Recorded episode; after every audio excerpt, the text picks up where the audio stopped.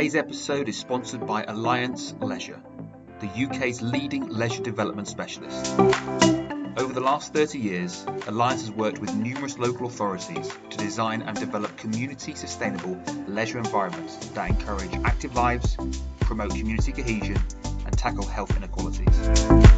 With a diverse portfolio of more than two hundred twenty leisure developments ranging from single-site projects to multi-million pound complete leisure portfolio transformations, Alliance Leisure services can be procured through the U K Leisure Framework. The framework is open to all public sector organisations in the U K. For more information, visit alliance leisure dot co dot U K. Hello and welcome to The Truth About Local Government. Since COVID, we've had a significant amount of change. The way we live, the way we work, the way we enjoy spending time with each other has completely shifted. But that's also created an opportunity. An opportunity for collaboration, an opportunity to revisit how we can better do things to provide a better outcome. Today, I'm delighted to have Rosie Pearson, the Corporate Director at Local Partnerships L L P, to talk to us about collaboration, where we are at the moment, the opportunities that exist between local authorities, and fundamentally how together we can collaborate more to achieve greater outcomes. But without further ado, Rosie, thank you so much for coming to the podcast. How are you? I'm good, thanks, Matt. Lovely to uh, lovely to be here, and and um, great to have the opportunity to uh, discuss the issues more in more depth. Amazing. And Rosie, for those listening, Rosie has the patience of a saint. We've, we've tried recording this three times, and technology has been up against us. So thank you for persevering with me, Rosie. I do appreciate it. Um, no worries. Let's cue the internet going down now. But anyway, let's keep going. So where are we at the moment in terms of collaboration in local government? I think, as you said, just in that brief introduction there, I think actually there's been significant change, and the way in which everybody had to work differently, and we still are, let's be honest, we're remote um, doing this today. The way that everybody had to work differently during the pandemic identified lessons that could be learned, identified efficiencies that could be developed, and looked at organisations, looked at local government, you know, local authorities, looking at other providers, other um, agencies to work with more collaboratively. Now, that could be through um, taking a look now at what st- um, infrastructure we need. What do we need to actually deliver our services, um, bearing in mind changes in working patterns? And actually, across the sector, what do we need? It could be looking at how we deliver those services as in physically on the ground. Projects that were traditionally outsourced, people are looking at it and going, well, hang on a second, who are we outsourcing to? Do we want to develop more of a um, local resource, develop the, um, the resources, the capability um, within our local area, within regions, um, rather than necessarily going to the historic way of we've always done things this way, this is how we will always do them. I think it's given us the opportunity to really rethink and rebalance and um, make the most of what's the, the time to consider what's actually needed, rather than we'll just continue, we'll just extend. That said, there's always the continued pressure of the fiscal environment. There will never be enough money um, in the public sector to deliver everything we want to deliver. So there's always that ongoing um, frustration, that ongoing balance, that ongoing um, dilemma of what do we want to do as opposed to what can we do? And then based on what can we do, how can we do it most efficiently, most effectively to have um, the greatest impact um, across, uh, across the sector? I've seen certainly, I suppose, and, and the way in which we interact with people is different. You know, we can do more remote remote meetings, remote working. I've seen much more collaboration across um, authorities working on a peer-to-peer level. So as you know from the conversations we've had, my background is private finance initiative. Um, I'm a P F I um, finance and, and commercial specialist. And there's a lot of those projects around. A lot of those projects at key points of their, their contract for major infrastructure. And actually, um, a lot of local authorities are responsible for managing projects for new for, for schools, for um, office facilities, highways, waste, et cetera. And there's much more collaboration in terms of council officers meeting up together, discussing issues, discussing how have we got through this problem, how can we get through this next stage of our contract, um, how can we improve things, how can we look at the flexibility that we need, um, how can we incorporate other stakeholders into the contracts and things. And I think that's given a real It's, it's given a real insight to projects, it's given a real opportunity, but it's also um, developing changes in the way that people work and actually enhancing the sector. It's really interesting, isn't it? I mean, you mentioned there about not looking to the past as well. Mm. Um, we've talked about that a lot off air. I do feel now that there's been a, a liberation, because pre-COVID, I think that sometimes we're limiting beliefs around how things had to be done. And now there is literally a case of, right, OK, well, we need to be creative. What can we do? Who are yeah. the organisations that we can partner with? But with that collaboration, how do you balance collaboration and, I guess I don't know how to phrase this, but just ensuring that it's a sensible route forward? How do you balance, strike that balance? I suppose this is this is where um, an organisation like Local Partnerships, which is where I work, comes into its own, actually, because um, for those that don't know, um, cue the Local Partnerships plug. Um, Local Partnerships is an in-house um, public sector consultancy, and we are all about delivering value and efficiency um, for the public purse. So actually it's about looking at what is the best option, why is that the best option for any project, any um, service, you know, it's a cross-sector, but actually ensuring that the groundings are there, the, to some extent, um, elements the basic principles are there, as in, are you making the decision based on um, justified um, options? You know, you're you're doing an appropriate business case. You know, it's it's appropriate for the type of project that you're looking at. Have you got the contract management in place? Have you got the governance in place? Are you looking at the right partners? Are you just looking at um, people you've gone to in the past, for example, rather than looking, you know, taking the, the market um, wider and looking at how the market's changed and how delivery's changed, how um, a way in which a service has been delivered in the past may not be how it's being delivered now.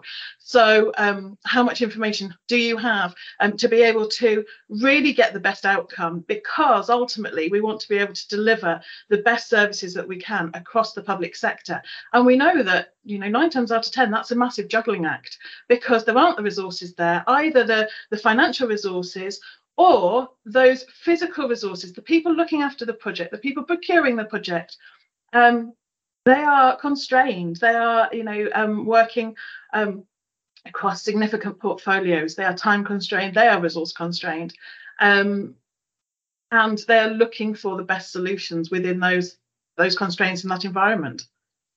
It's interesting. I was at an event yesterday with Localis, and we were talking about what's next for the sector uh, and whether the sector is meant to be about place shaping or it's really meant to be care orientated. Um, And but the kind of the key message, as you said, there is the kind of the fiscal pressure that it continues to, um, you know, to kind of be the, the the the boot on the neck of local government is is increasing ever more. And so there is a, an absolute need for collaboration. But how do you harness collaboration? And and uh, you know, how can how can uh, local authorities harness collaboration for the future, Rosie? So certainly reaching out. And not being afraid to reach out. So one of the things that I've certainly noticed over the last few years is there's much less of the looking internally and much more of, actually, I want to reach out to my peers. I want to reach out to people within other um, authorities, within other sectors that are dealing with the same issues that I'm dealing with, um, so that I can have those conversations. So actually, it's learning within the sector. There's also obviously learning from other um, stakeholders. That could be the third sector, it could be the private sector, and I think obviously it depends on um, the area in local government you're working in. Um, one of the things that is quite frustrating is you tend to hear a lot more about the bad news stories than the good news stories. So actually it tends to be a lot easier to find out information about where something's gone wrong, rather than finding out information as in, I've got a specific project, how can I find out what's worked elsewhere and how I can um, how I can take those lessons into my project as well. Um, and I think that's something that we could certainly improve on across the sector, of sharing the good news stories. Um, equally looking at those links, it doesn't have to be something that's exactly the same, because even though authorities are dealing with the same issues, they're in different circumstances, they're in different regions, they're different types of authorities, they've got different political um, leaders, et cetera. And there's an element of taking um, aspects of lessons, aspects of um, what's worked well in other places, and looking to see how can I bring that into my authority, into my project, into my um, department. And then also, where it works, how can I spread that word? How can I spread that message um, so that others can benefit from it? Um, there's quite a lot of um, opportunity for people to sit there and think, hang on, I am the only person that's dealing with this issue. How do I start it? It's that whole blank page. Um, sheet of paper issue, which I personally find an absolute nightmare. If I have a blank sheet of paper in front of me, it's it just gives me massive anxiety. But actually, in the real world, um, the chances of you being that only person that's dealt with that issue is really, really slim. So it's developing those collaborations. It's making the most of of every opportunity you've got, whether it's uh, webinars, forums, it's reaching out, it's using the likes of LinkedIn.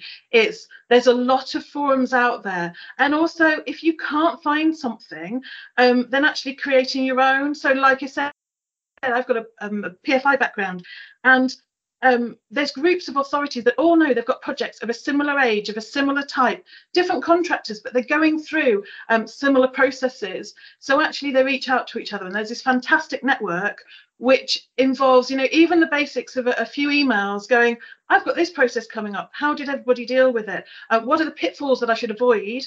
But equally, what are the tactics um, that I should have, you know, under my belt? Um, and then, you know, I'll, I'll pass the knowledge on if something works for me that others haven't tried.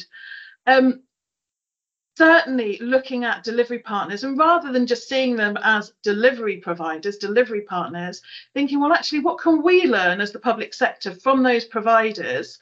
Um, how can we enhance our skill set so that when we're looking for something else, we're coming up as a more intelligent client, we are um, developing our own internal capabilities and becoming more efficient um, and using the knowledge that we're, we're gaining from, um, from private sector as well. What do you think are the main challenges or maybe reservations that individuals have with collaboration? For myself, it always sometimes is is confidence. You know, you don't want to be seen to be the the, the person that knows the least on that topic in your peer group. Do you, what other things do you think there are that kind of account for that almost not a reservation to engage, but the lack of engagement that we see across the sector sometimes between peers? I think quite often it's the not go, not knowing who to go to. So at a chief exec level from a local authority, um, there are forums, there's networks, there's there's a lot of, you know, the chief execs reach out to each other, they know each other. Um, at the director level, there's similar um, forums. At the officer level, probably less so. And by that, you can have forums set up, but actually if they're not, uh, if there's not the regular communication, then it might be that somebody's moved on and they may be um, critical to that to that discussion, to that um, to that conversation. Um, There is an element within local government of who do you know and where, where do you know them from. Um, people do, however, move around, so that enables you to um, develop your network quite quickly um, and continue a conversation on with potentially other stakeholders from a different organisation as somebody moves. Um, but I think a key kind of a, a quick win is making yourself known within your local authority is a starting point. Um, quite often when we go in and work on projects, we'll be working in one area of an authority, and actually um, because of work that we're doing, we'll introduce them to um, a different project or a different team within another area dealing with diff this similar issues. And it's as though those two areas haven't necessarily been talking to each other, or they've been talking at a very high level rather than actually, how can we work through this together? Um, wanting to get the same thing for the authority, you know, best outcome, but um, on two completely different projects. Um, also, I think from a local government perspective, make use of central government.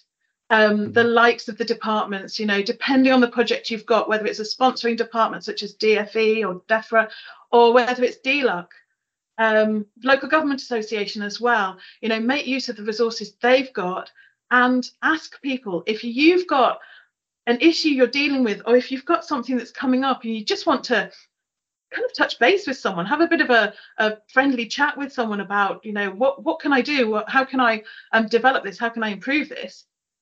Then um, reach out to people and see who do they know? Who can they introduce you to?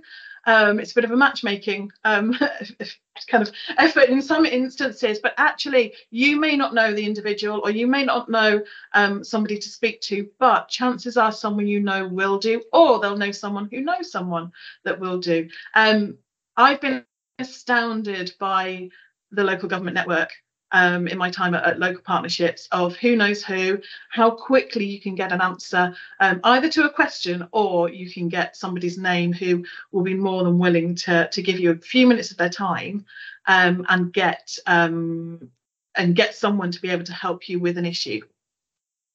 I'm surprised that central, I mean, again, I, I'm just just latching on to what you said there around if there is not information available for you to yeah.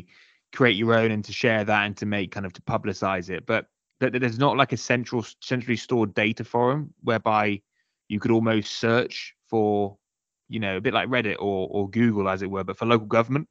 Um, one of the things I saw, because I set up a WhatsApp group for different heads of, and I guess there's obviously sometimes the reservation because in my day job, obviously I'm a recruiter, but, you know, that was used, interesting enough, significantly by heads of planning. And they, to this day, still use it. Just like, I don't talk on it at all. It's just for them to collaborate and to, to communicate. But other departments were, I think, slightly more uh, reserved, but also what kind of struck me was how busy people were. Um, and I guess I fear sometimes that, you know, if they, they sometimes sort the answer out from, you know, outside of the organisation, the accountability fundamentally sat on them. So I think there is obviously that still the need, if there is collaboration, for you to be able to sense check and almost act as that intelligent client, so that information that is coming through, um, that it is still obviously uh, relevant, probably not the right word, but, you know, still in line with, you know, it's still accurate and it's still the right direction. Um, I mean, in terms of your experience, because I mean, I, I'm just really keen to just to talk about that as well. You've obviously worked in New Zealand, yeah. You've worked in England, private sector. Is there anything that you've seen that they do differently over there to what we could adopt over here in the U K? Um, firstly, it's been quite a while since I've I've worked in New Zealand, um, so I'm sure things have moved on significantly. Um, the other thing to note is it's a much smaller um, country, you know, much smaller population. And so actually the setup in terms of local government, central government, very different. However, because it's smaller, so just by way of background, um, like I said before, I'm a P F I um, specialist, so um, learnt my craft to some extent um, in England, and then um, headed out to New Zealand for a few years to um, work on their P P Ps as they were developing them, um, following on from um, the Christchurch earthquakes, where there was a massive infrastructure need, and they were looking at how to develop their infrastructure. Um, because there was, you know, so much, so much to be um, delivered. And actually, as with so many um, public sector organisations, limited capital to deliver them. So they're looking at a P P P model. Um, because it was new for them, they were taking what they could from where they could. And I say that quite kind of brazenly, but actually, they weren't just taking it, changing the name on the front, and then going, this is what we're doing. They were taking lots of options from um, different countries. So they were taking, you know, they took U K guidance, they took Australasian guidance, they took from all across, you know, um, different jurisdictions, and thought, right, what's going to work for us here, as opposed to what has worked elsewhere or what hasn't worked elsewhere. They also um, did a lot of engagement with private sector partners, other advisors, Um, other governments, um, to really kind of establish what does a P P P programme look like for us in that environment. And I think there was a benefit of very established projects, such as ones in the U K, um, which actually by that point, by the by the time I went to New Zealand, we were two thousand eleven, so very much into the coalition government at the time. And so P F I was um, at the point of the last few contracts really um, coming to financial close, and we're in operational stage, we're in, you know, construction, operational, and now obviously, you know, fast forward quite a few years, we're in the looking to um, contract expiry um, stage of, of projects, Whereas at that point in New Zealand, they were very much looking at, well, what's going to work for us and why is it going to work for us?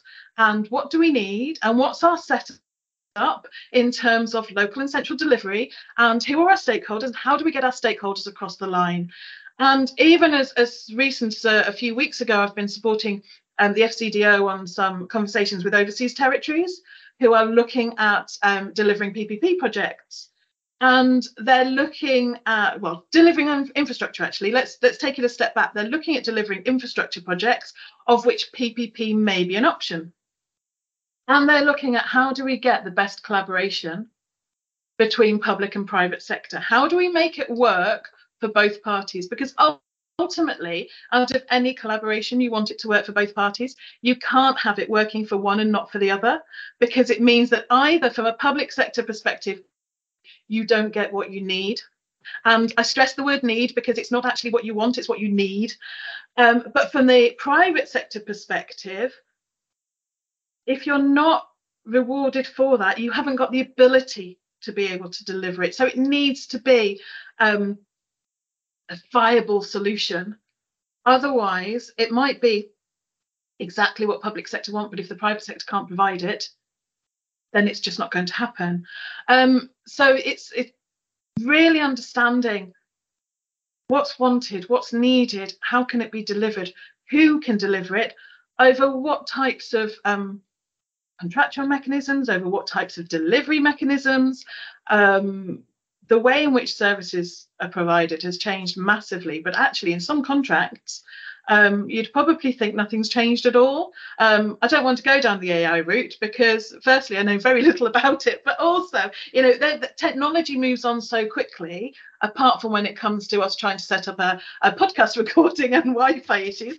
But, um, you know, technology does move on so quickly that actually it's looking at what is the here and now and what do we want for the future, in as far as you can see the future, rather than necessarily major long-term contracts and signing into something specific. Um, and then actually, who are the best partners to um, to be involved in that? Not discounting local organisations by any means, not discounting um, smaller organisations. You know, they have a lot of um, knowledge, a lot of um, innovation that can be incorporated into projects and incorporated into the delivery, and really becoming true partners. Um, as opposed to, this is how we provide something, this is how we'll do something, and sign on the dotted line, which doesn't really work for anybody. So in terms of that, again, I just, I, I, we've, we've covered obviously public to public, we've talked about mm. kind of private and public collaboration. If you were to summarise in kind of, in, with three points, what are the three critical elements to successful collaboration? Firstly, without a doubt, make sure that everybody knows each other's expectations. Where it goes wrong is where someone has a different expectation. One party, however many parties there are involved, one party has different expectations of somebody else, and you you can't really, it's difficult to get over that, it's difficult to get through that. Um,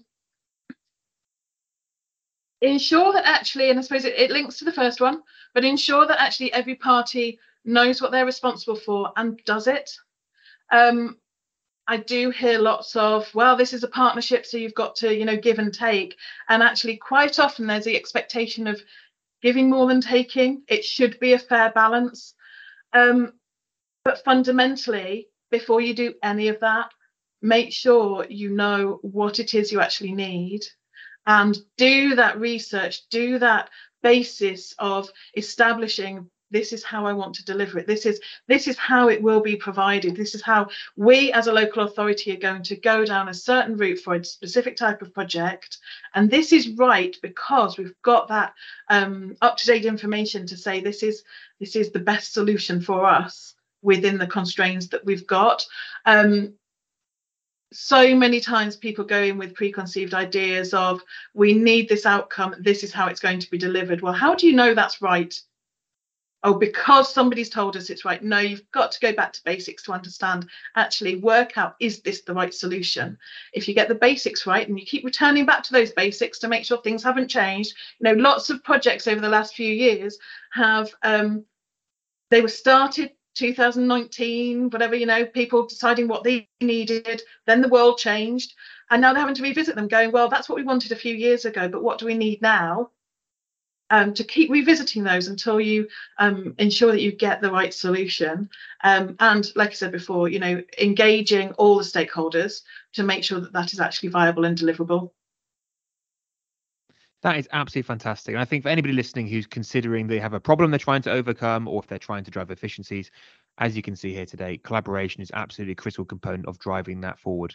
We've been so lucky today to have Rosie Pearson here with us today to discuss collaboration, and essentially that is the critical component to driving forward successful engagements, whether that be with other councils, whether it be with private sector organisations, or whether it be kind of ourselves reflecting on how we can drive forwards. But Rosie Pearson, Corporate Director of Local Partnerships L L P, um, feel free to reach out Rosie directly if you have any questions around the work that she could do to support uh, your council, of, of course.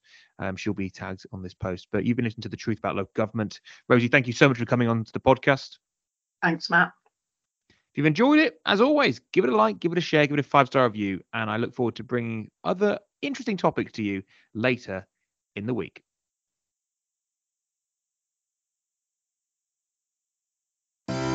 Today's episode is sponsored by the U K Leisure Framework, the U K's only dedicated leisure framework. The U K Leisure Framework allows for the direct appointment of a development partner for scoping, design and construction of leisure, centres and sports facilities. The framework is available to all U K public sector organisations and has completed over one hundred projects to date. For more information, visit leisure framework dot co dot U K.